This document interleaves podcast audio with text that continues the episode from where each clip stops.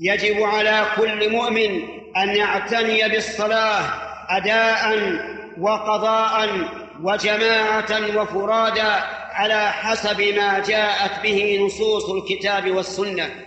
فإن الصلاة نور في القلب ونور في الوجه ونور في القبر ونور في الحشر وهي الصلة بين الله وبين العبد. ألا ترون أن الإنسان إذا قام يصلي فإنه يناجي الله؟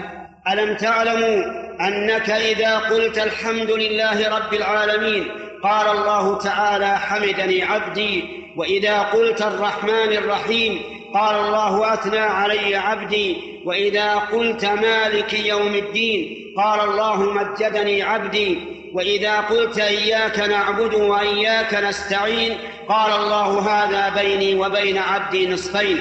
وإذا قلت اهدنا الصراط المستقيم قال الله هذا لعبدي ولعبدي ما سأل. اذا أنت تناجي الله عز وجل في صلاتك تقول والله تعالى يعقب على كلامك بما سمعت في هذا الحديث الصحيح عن النبي صلى الله عليه وسلم.